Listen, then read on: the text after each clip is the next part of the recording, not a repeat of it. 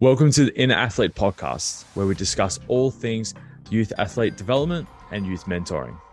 Welcome, Zoe. Welcome to the podcast. Thank you. Cool. Um, for those who don't know, Zoe is our newest coach here. Um, she's been here for three months, Actually, two, no. two, three months, but it feels like a long time. But yeah, I think Zoe's been following us for over, at least a year yeah, on the socials, well. and figured you know she looks like a half decent coach, and want to have her on board. And yeah, next thing, yeah, she's part of the team. So, welcome. Thank you, thank you. Um, now today, what what are we going to talk about? We're going to talk ab- about um, missing training sessions. Now, it's cold. It's, it's literally yeah the first day of June, so it's the first, first day of winter. winter. Yep. Yeah. So, very crazy weather. We're in the midst of a flu, a flu pandemic that people are calling it, whatever it may be. And specifically, yeah, missing training sessions. But let's let's go a little bit deeper into that. Like, why why are people missing training sessions? What are like some arbitrary reasons for people to miss sessions at the moment? Honestly, exams is huge for us with our youth athletes. Um, even if people are just feeling a little bit sick, kind of choosing training is the one thing to get rid of. Um, even just mood, I think, is a huge one with this cold weather as well.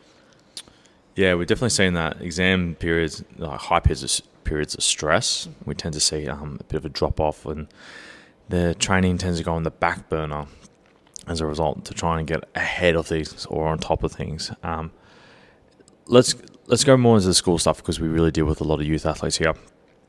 Usually it tend, tends to be like certain periods of the year as well. Usually mid-year when there's a lot of S A Cs, assessments, um, mid-year exams uh, for some for some subjects. Um, but then as we get closer to the end of the year, uh, for year elevens, year twelves, even year tens and nines have exams at some schools as well, which I, yeah, I never had, had that. I just had assessments really in year nines, year nine and year ten. Um, yeah, let's, let's talk about that. Like w- what happens specifically um, during those periods for these kids?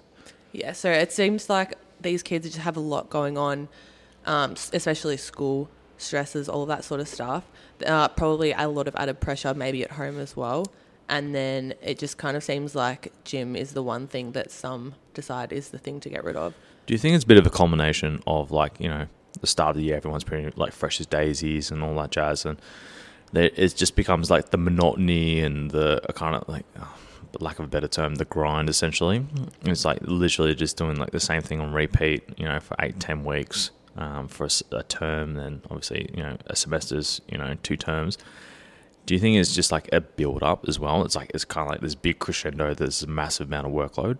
Yeah, it seems like every semester or every term for kids, it's like they'll just kind of ignore all the things building up, like especially school workload. Everything's the same for a couple of weeks, maybe the ten weeks, and then it gets to the end of this and it's like, oh, I've got to catch up on every single thing. What can I do to make maximize my time? And then it's like everything's just builds up into something huge. Yeah, it kind of yeah, it kind of like um, yeah, all this pent up pressure mm-hmm. um, and stress. It just kind of comes out really, I guess, really quickly.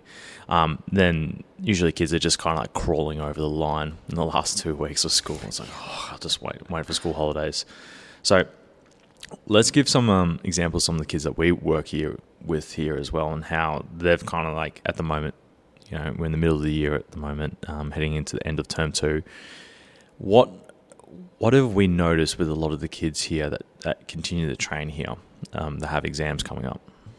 Yep. So one of my girls, she has been struggling a lot with the workload massively. She also has a lot of extracurricular activities as well. Um, and has just found that everything builds up and then her mood just decreases massively, um, and then finds that coming into the gym is actually the one thing that gives her a bit of a release. So she's able to talk to everyone. She's able to kind of let everything out that maybe people at school might not listen to as much because they're probably going through similar things. Um, and then, yeah, we're always open to chat about it all. And just finds that actually moving helps so much more. Like sometimes if um, they're really stressed, we'll obviously rein it in a little bit. We can just kind of alter their session for them, but just at least get them moving and get them chatting to us about whatever's going on. So that's helped massively. Yeah, it's it's one of those periods where we're not trying to solve their problems. It's, it's we're just helping them to best navigate what they're actually going through at this point in time, um, as you alluded to before. Because like when they come in, it's a different environment. They feel a little bit more fresh. They feel like they. And the good thing is, like, as coaches, and like we're we're really big in training people as individuals. Like we we really do treat them as individuals, giving them an, an opportunity to, if they need a vent, given that opportunity to vent, um, to be able to process what their thoughts and feelings are, because if they keep it bottled up, eventually it's going to wear them down because they're constantly thinking about it and haven't had the opportunity to really process how they're feeling, thinking and feeling. Mm-hmm. Exactly. So we think it's a tremendous thing to continue on, but as you mentioned before, w- what changes do we need to do if they are going through these periods of stress and we notice that they're coming in tired and fatigued with it, um, so, but they still want to train? What do we do there? Yeah, so it kind of depends how many sessions they do a week. If it's, say, two sessions a week where we can see that that's fine, like they're recovering well enough to actually do this, um, we might take back the intensity, so lighter weights, might keep the sets and the reps the same, or we may make it a shorter session. We may have a chat for the t- first ten, fifteen minutes and actually just see how everything's going, see what we need to do um, with them. I guess just ask how they're feeling, kind of what they want to do, because the biggest part is auto-regulation, I think, especially when it comes to mental health or stress and that sort of thing. It's more the individual having the control to be like, okay, I'm stressed right now. I think I need to do a little bit less. And then they still want to enjoy it. Yeah. Let, let's, for those who don't understand what auto-regulation is, can you give us just like a, um, just a brief understanding of what it is and how do we use it? Yeah. So my, what I would think auto-regulation is, is, just understanding your own body, so, and then knowing how you need to train from there. So for athletes, it might even just be if you're under-recovered or you're more sore, and then you kind of realise, okay, I need to go less of like at a lower weight this week, or I don't need to increase my weight from the last week. But then when we're going to mental health as well, it's just like if someone's feeling really shitty, they probably don't need to be pushing for their P Bs today. They can decide, all right, I'll go, yeah, take it back again, or maybe I'll do less sets this week because I don't think I can do forty-minute session or something like that. Yeah, so uh, that's good, because what we've done in the past as well is we do like a, like a flow series. Mm-hmm. So what we like to do, especially with kids being sitting down for long periods of time, right, and they're probably stressed out of their minds, what I've done in the past is done like a flow series. So we do like, you know, between two and three minutes on some piece of cardio, roll or bike, and we select between four and six exercises. And there might be some sort of med ball slams and throws, some mobility-based and some um, body weight exercises. And between three and six reps, depending if they're bilateral or unilateral exercises. And usually we get them to do it till they feel like it. They're about a six and a half and seven, six and a half to seven out of ten. And what that does is, one, getting the whole body to move. Number two, we're getting the heart rate elevated as well.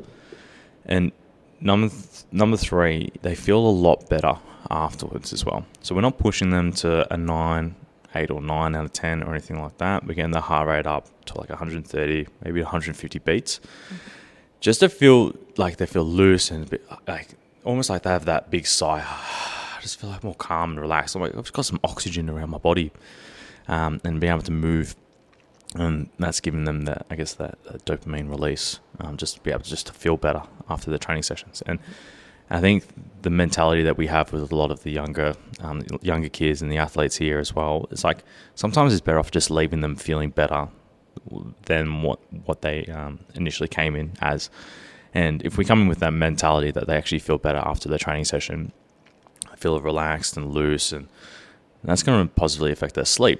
If we know we positively affect their sleep, we know this will positively affect their blood sugar, their food, their food choices, their energy levels, their focus. It just becomes like a huge domino effect as well. So sometimes controlling the training sessions as, as coaches, we can positively affect what happens downstream um, as a result. So yeah, I think there's so many things that we can do as coaches. I think a lot of parents also should realize, like, we don't just chop training off. And this is probably the other, let's go to the flip side, right? Oh, my son's stressed, he's got homework, blah, blah, blah, blah, blah, blah. He's got a long list of things to do. So what what's the potential negative effect of just like cutting out training just because we're just stressed and overwhelmed and got so much work to do? Well, it also kind of starts a negative feedback loop as well, because if you're cutting out training, then you feel a little bit less productive. You feel like you're not like doing as much. You're actually losing something. And then it kind of just starts that cycle of, oh, maybe I'm not competent enough. Maybe like, yeah, I'm not worthy enough of doing the exercise. And then it's just a cycle. They might not want to come back, might lose motivation. And it's just, yeah, it can be a big negative loop, I guess. Yeah, it's. I think we did a podcast with Dave. It's like the training itself becomes very a grounding place, yeah. Kind of like a place to reset yourself. And when we have that mentality that, that training is just beyond just building muscle, improving your cardiovascular output, blah blah blah blah, all these, you know, physiological changes, and it's more, and it's just more than just. It's beyond the physiological change, and it's more about, you know, the mental and the wellness and well-being. And that's when we like, okay, cool. I may feel like crap bef- before I come in, but I, I might feel like crap when I'm training, but I might actually start to see some positive changes in my mood, um, self-regulation, the way I perceive myself as well, just throughout the training session. It's like, oh yeah, I'm actually not that bad mm-hmm. at the end of the day. So we ended up kind of like, oh, heaps of negatives, but then you got this one positive, and then usually anything that happens in our life, and I found this specifically, we can have like twenty negative things happen like within like a week, right? But if we have one positive thing, we're like, oh, that at least one thing happened. I was like, I feel good now. And this this is what training is. It's like school to a point can be an anything, too much of a good thing can be a bad thing. We know school is good, develop education, understanding, um, all that jazz as they um, begin to enter the real world after school. But too much of that is a stress. It's the monotony of it. So if we can break that up and have something as a grounding, something that helps to ground them, then we're going to be able to better regulate the kids and be able to help them better um, navigate these um, tricky issues that they start to go through with high periods of stress. And like, this might be a system that they can um, rely upon, especially as they get into year eleven, year twelve, even university as well. It just becomes, becomes a really good grounding point for them. Yeah. In saying that though, there are times where if someone, if an athlete or a student just is not getting enough sleep, um, or definitely has a lot of things going on, training is something that you can cut out, obviously. Like sleep is vital for memory, for cognitive learning and stuff, but also for athletes' recovery. So I believe that if if they can't fit in enough sleep, if they're getting six hours sleep, it might be worth taking off that session in the morning or cool. shortening. Yeah, I think um, what cause what we've done previously here, I've done like performance consults with some of the uh, youth athletes here, and actually looked at like their schedules are hectic. Mm-hmm. Like uh, especially for our swimmers, they've between been doing between five and seven sessions. They have school, year ten, year eleven, whatever it may be. Also have extracurricular activities on top of that, and then also here between two and three times a week as well. So their lives are full on. Mm-hmm. So what I like to do is I like to actually get them to do like a quick schedule of what a normal week would look like. From there, I like to ask them, it's like, do you want more free time? And from there, if they don't want more, if they're happy with the way things are, great, fine, peachy, don't even touch it. But if there are issues that like I really, you really value my free time, and, and free time can be anything. It could be going to the shopping centre with your friends and, you know, catching up, you know, going out for coffee to cake, whatever it may be. Like, I don't know what kid, young kids do these days. I'm getting old now. Um, whatever it may be, it could be something as, you know, um, doing a hobby or something like that. You know, some kids, some kids are into like visual design. So that could be something as well that gets them away from the things that they know they need to do, that's going to help them later on down the track, but it's not necessarily like, oh, if I had a choice, I'll do this, or A or B, you know, I'll choose the thing that I enjoy the most. Um, then what we'd have to do is, is try and prioritize um, how can we give them a bit more free time. So then we have to start thinking a bit more smarter about the actual planning, about um, so they're not missing out on free time as well. And I know I know we're going a bit off topic in terms of missing training sessions, but it is kind of relatable in that regard. So how can we make it a bit more effective? Um, and because if we give them more free time, they're going to feel less stressed as well, which means they're more likely to go train. So it's kind of like a domino effect, mm-hmm. or an interplay effect. Um, at the end of the day, you know, you have one input, you have multiple inputs, that gives you an output. So if we can try and change those inputs potentially the output um, for them to train or even do another training session is going to be a lot lot higher, or greater likelihood for them to continue on as well. Um, then, yeah, just being smarter. So what I always say to the kids, block out time to study, or even use lunchtime as a, as a time to study as well. Have something to eat and then go in the library and just kind of just pump out what you need to get on top of, because then you create more free time somewhere else. And that helps to reduce the stress potential, or just kind of like prevent stress from building up even more. Um, then they'll be able to better manage until you pass the time um, where that stress um, where it was. So, for example, exam periods, you better navigate it because you know it's there. You know you can't get, you can't speed it up. You just got to let time do its thing. As soon as time passes, it's, you know, a week before school ends or school holidays, it's like, oh, it's smooth sailing after that. And you can, all right, rest, rejuvenate, and hopefully, you know, learn learn what. Um, pick up some lessons of what you did that worked well and what didn't, and apply that to the next time around, because that's just life, unfortunately. You know, it's periods of high stress, you know, um, in every industry, times of the year. Christmas is always a stressful time. It's supposed to be the most joyful time. Um, but yeah, we want to make sure that we continue on um, with some level of training or physical activity at least. Yeah. So in saying that, in, um, what happens if we start to see some levels of inconsistency? So a lot of people, they start training, they start really well, they start really red hot. Sometimes what we'll see is if they're sick or they're stressed, they kind of miss a session or two and it becomes a bit of a habit. So how do we, what are some potential strategies in order to help these people get back on track? Even the kids as well. Sometimes they're just like, ah, oh, I can't be bothered, I'm tired. How do we, you know, try and encourage them to come back? Or, um, they might come back for a session. It's like, huh, they're just like, oh, I'm just here because my dad said. Yeah, at this stage, I would say that's when we have our big conversations. Obviously, if you've got the picture that we have lots of conversations with our athletes.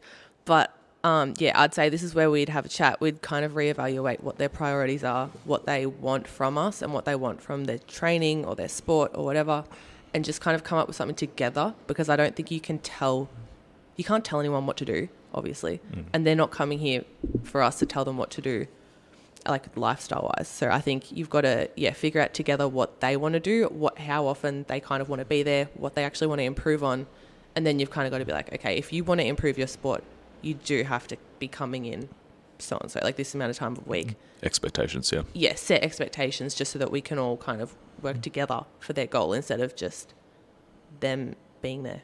Maybe it's, and I also believe adding to that, like like another level is like, um, is reestablishing their goals. So what I what we like to do here as well with a lot of our members, after like a competitive season or something like that, we tend to have a bit of a sit down and chat, you know, for X amount of time, and we figure out, okay, what went well, what didn't go well, what lessons can we take out of it.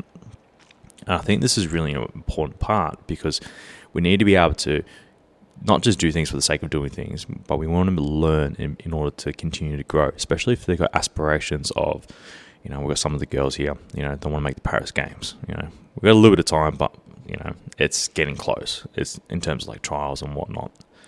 So we want to make sure that the goals that we have are clear and we break them down, and we have really like specifics that we're trying to focus on on each block as well. So and that in itself gives them a clear purpose of breaking what the big goal is, and we break it down to more bite-sized chunks, and we give them something, you know, tangible to reach. So for something like, um, so for Holly, for example, you know, her issue was she had like lower back issues in the past. Her, her foot was dragging in the water, um, and then we.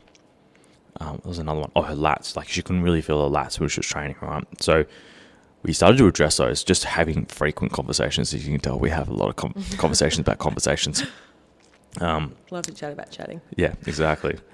And um, as a result, we start to find all the key things we we we begin to solve, but then there's something else, and then there's something else.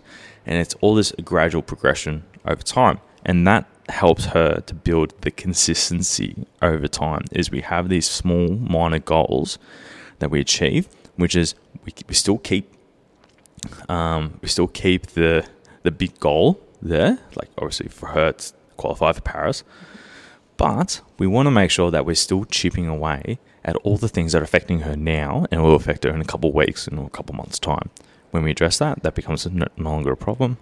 We continue on the next thing that does pop up. And it just becomes this, it feels like it's a perpetual cycle, it just never ends. But I think that's kind of sporting performance in a nutshell. It's just like you find something you do great, and like then then you celebrate that, and it's like, oh, what's next? It's just like, that's just the athlete mentality. Mm-hmm. And that's us as coaches as well. Everything's always changing. We're always figuring out what our athletes want to do. And not even athletes, just general population. Like their goals are going to change constantly, and we're going to change what we're doing with them constantly as well. Yeah. And I think that's the important thing to check in with, excuse me, if, if you've got um, kids, um, check in with the kids. See if the goals have changed. Like we've got um, young kids that are here that no athletic pursuits or anything like that. They just want to get into you know, powerlifting and just get strong and jacked. So we ask where their goals are. Well, what do they want to achieve? What do they want to bench? What do, what do they want to dead? Okay, cool. In order to hit that, we need to get here, here, here, here, here. And then you'll be able to hit it. You'll be able to hit it really well. And then from there, it's like, then it's like, oh, cool, I'm here. And then it's like, all right. And then it gives them something else, something else, and the eyes start to open up a little bit more as well. And this constant build and build and build and build. But you always have to celebrate those successes along the way as well. Mm-hmm. So um, I think that was really good. We've chatted a lot. Yeah, I think, yeah, we ch- we chatted on chatting. um, but yeah, I think the main thing is when it comes to missing sessions, so like, what's like three key takeaways? Missing sessions. So figuring out what the priority is for the week, I guess I'd say. Um, if if you have time, fit in whatever you can. Find what exercise you do enjoy as well, I'd say. Um, and then if you need to miss a session, don't feel guilty about it. You don't have to replace it. You can just, yeah, figure out what you can do that day to kind of get in some movement. And if you really are stuck, go talk to someone. Mm. Like literally, it's it's like like we get the kids talking to us, you know, we get the parents talking to us, and we talk to the parents and see like, how else can we help the kids? What do you see specifically that at what's happening at home? Are they tired? Are they stressed? Are they struggling to sleep? Are they up at like three in the morning, you know, snacking on ice cream? I don't know. But we need to have these conversations and understand the athlete a lot more, the, or just even just the individual.